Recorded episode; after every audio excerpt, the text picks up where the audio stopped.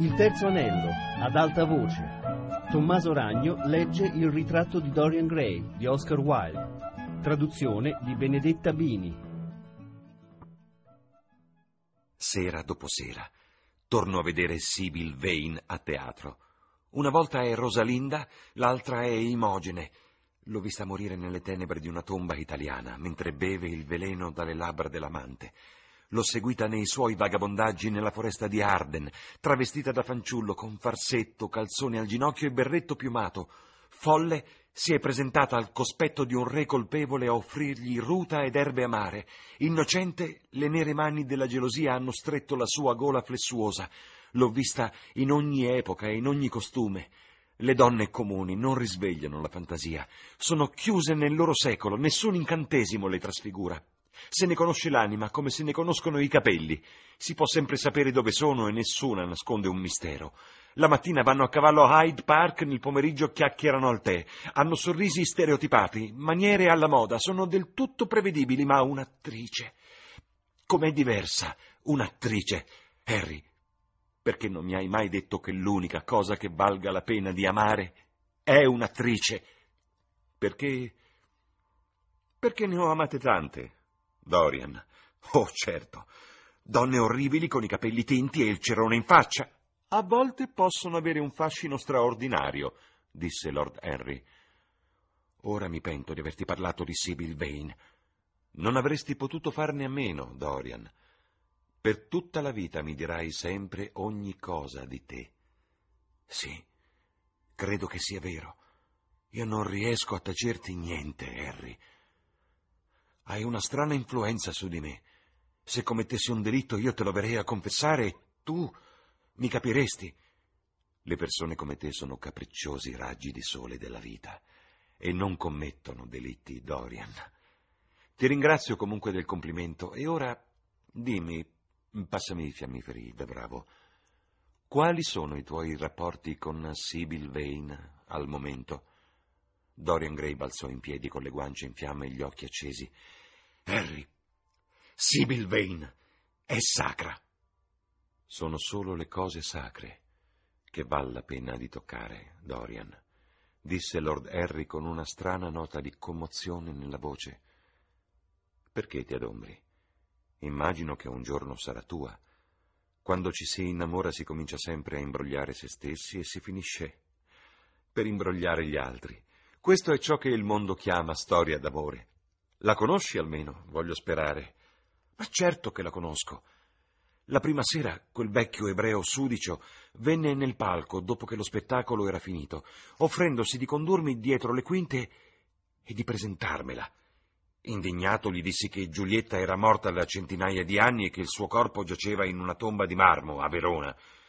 Dal suo sguardo confuso e sorpreso capii che mi credeva ubriaco di champagne o qualcosa del genere. Non mi meraviglia. Poi mi chiese se scrivevo per qualche giornale. Gli risposi che non li leggevo nemmeno, mi sembrò molto contrariato e mi confidò che tutti i critici di teatro ce l'avevano con lui e che bisognava comprarseli uno per uno. Non mi sorprenderei che avesse ragione. D'altronde, a giudicare dalle apparenze, molti di loro non devono costare poi così tanto. Lui, comunque, era convinto che fossero oltre le sue possibilità, rise Dorian.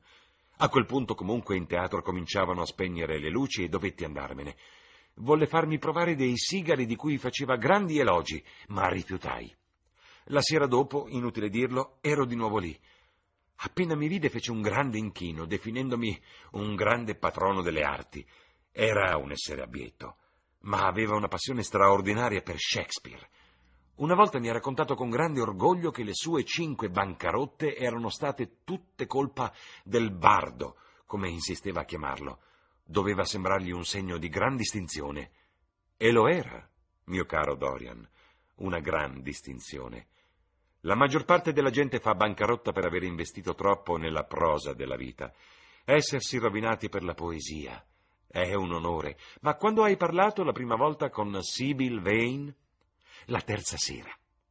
Aveva recitato la parte di Rosalinda, non potei fare a meno di andare. Le avevo lanciato dei fiori e lei mi aveva guardato, o perlomeno così mi era sembrato.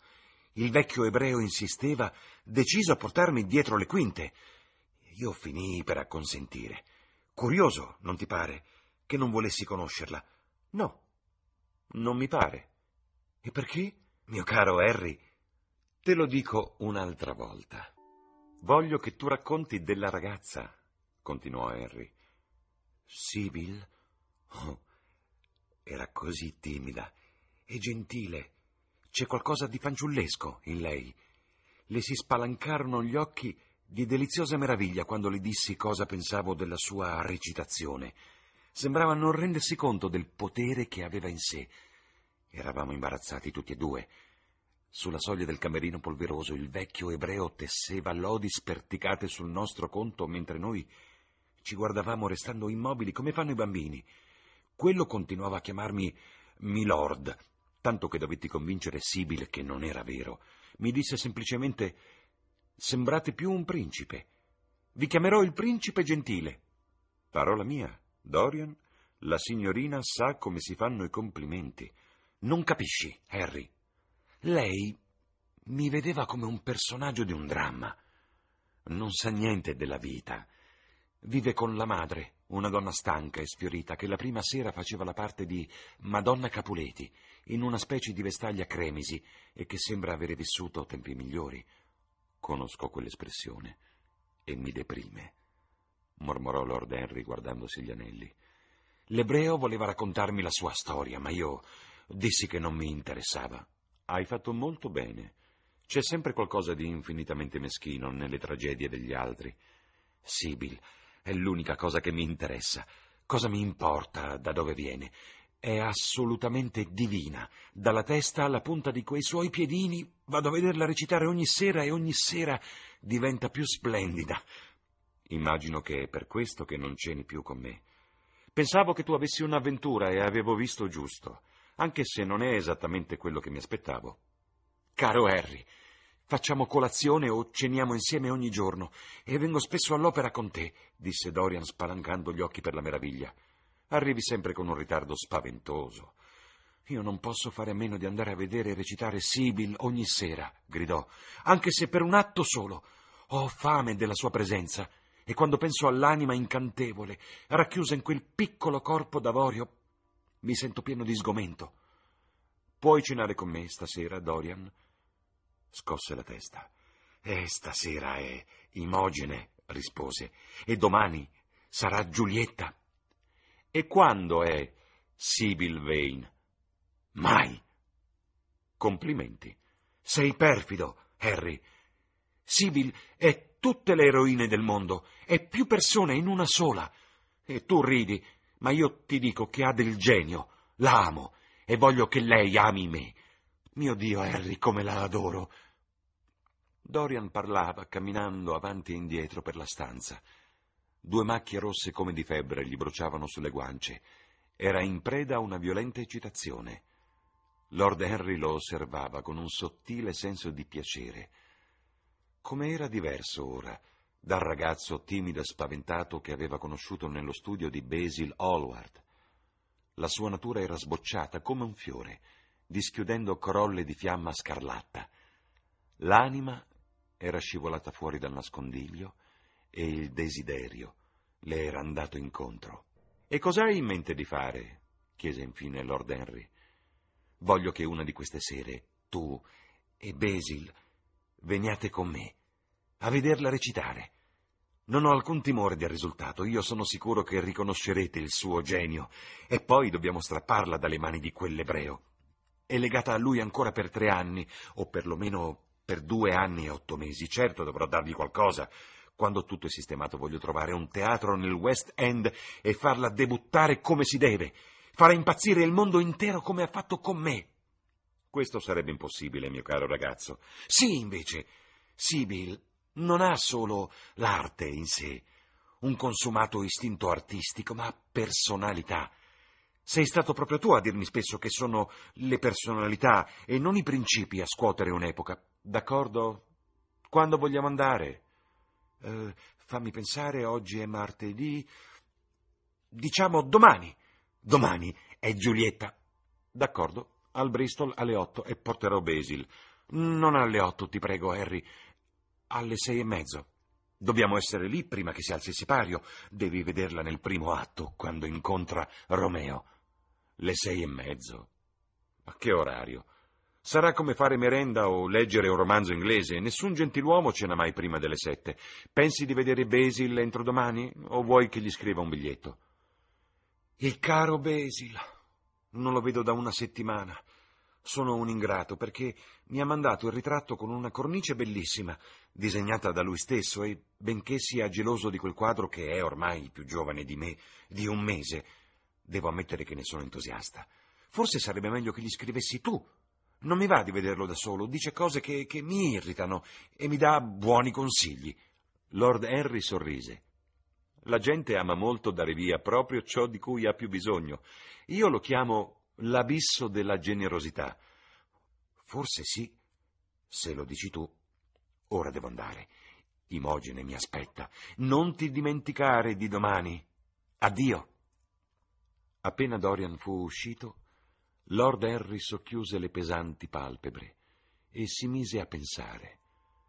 Anche se poche persone lo avevano mai interessato quanto Dorian Gray, la folle ammirazione del ragazzo per qualcun altro non gli creava la pur che minima ombra di irritazione o di gelosia, anzi, se ne compiaceva, lo rendeva un soggetto più interessante era stato sempre affascinato dai metodi delle scienze naturali, ma i normali argomenti di studio di queste scienze gli sembravano banali e privi di importanza.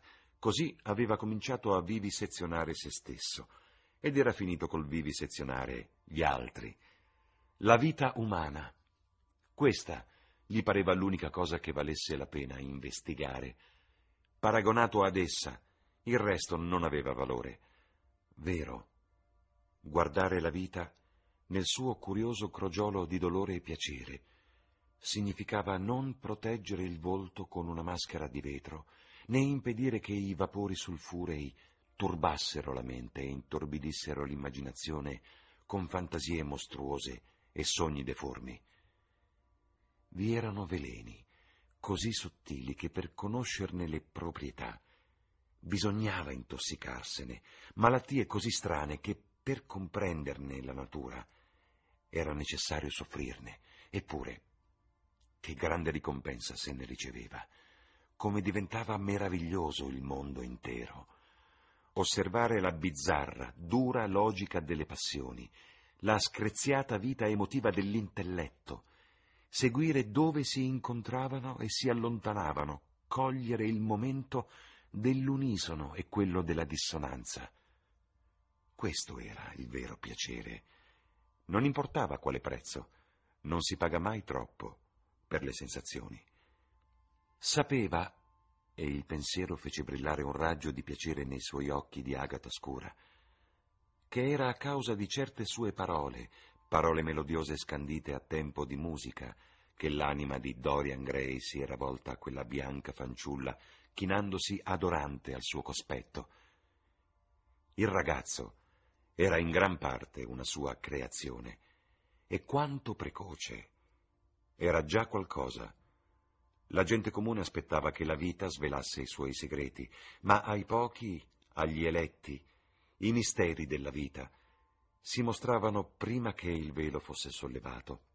Qualche volta era questo l'effetto dell'arte e soprattutto della letteratura che è la più vicina alle passioni e all'intelletto, ma qualche volta una personalità complessa prende il posto e il ruolo della creazione artistica, diventando essa stessa una vera opera d'arte, perché la vita ha i suoi capolavori preziosi, come la scultura o la pittura. Sì, era precoce il ragazzo. Raccoglieva le messi quando era ancora primavera. Aveva in sé la passione e l'impazienza della gioventù, ma ora si trasformava in un essere cosciente di sé. Era delizioso osservarlo.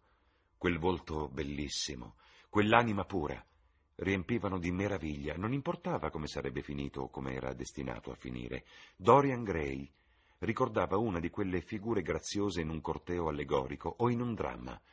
Le sue gioie ci appaiono remote, il dolore esalta il nostro senso della bellezza. Le ferite sono come rose scarlatte. Anima e corpo, corpo e anima, come erano misteriosi. Nell'anima vi era qualcosa di animalesco e il corpo aveva i suoi momenti di spiritualità. I sensi potevano raffinarsi e l'intelletto degenerare. Chi era in grado di dire dove finiva l'impulso della carne e dove cominciava quello dello spirito? Come erano superficiali e arbitrarie le definizioni delle varie scuole di psicologia. L'anima è un'ombra nella casa del peccato? Oppure il corpo è nell'anima, come riteneva Giordano Bruno? Se la separazione dello spirito dalla materia era un mistero. La loro unione lo era altrettanto. Cominciò a chiedersi se si sarebbe mai riusciti a fare della psicologia una scienza tanto esatta da poterci rivelare ogni minimo principio di vita. Così come stanno le cose, noi fraintendiamo noi stessi e molto raramente comprendiamo gli altri, L'esperienza non ha alcun valore etico, è solo il nome che gli uomini danno ai propri errori.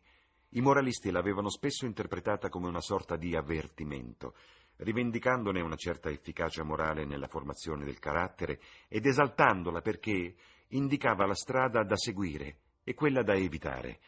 Ma l'esperienza non ha in sé forza motrice e come causa attiva è insignificante quanto la coscienza, dimostra solo che il nostro futuro sarà uguale al nostro passato e che il peccato commesso una volta con disgusto verrà ripetuto molte volte con gioia. Gli sembrò chiaro che il metodo sperimentale era l'unico con cui giungere ad un'analisi scientifica delle passioni. Dorian Gray era certamente un soggetto adatto che sembrava promettere risultati ricchi e fecondi. Quel suo folle, improvviso amore per Sibyl Vane era un fenomeno psicologico di non poco interesse, in cui la curiosità giocava certamente la sua parte. La curiosità e il desiderio di nuove esperienze, eppure non di una semplice passione si trattava, ma di un sentimento molto complesso. Ciò che vi era in esso dell'istinto puramente sensuale del fanciullo era stato trasformato dal lavorio dell'immaginazione e mutato in qualche cosa che pareva al ragazzo lontano dai sensi. Proprio per questo era così pericoloso. Le passioni sulle cui origini inganniamo noi stessi sono quelle che ci dominano più fortemente. I nostri impulsi più deboli sono quelli della cui natura siamo consapevoli. Accade spesso che quando crediamo di sperimentare sugli altri, stiamo in realtà mettendo alla prova noi stessi Mentre Lord Henry così fantasticava, sentì bussare alla porta. Entrò il cameriere a ricordargli che era tempo di cambiarsi per la cena. Si alzò e guardò giù nella strada. Il tramonto aveva fuso in rosso scarlatto le finestre delle case di fronte e i vetri ardevano come lastre di metallo arroventato. In alto il cielo aveva il colore di una rosa sfiorente. Pensò alla vita del suo giovane amico, illuminata da bagliori di fuoco e si domandò come tutto sarebbe finito.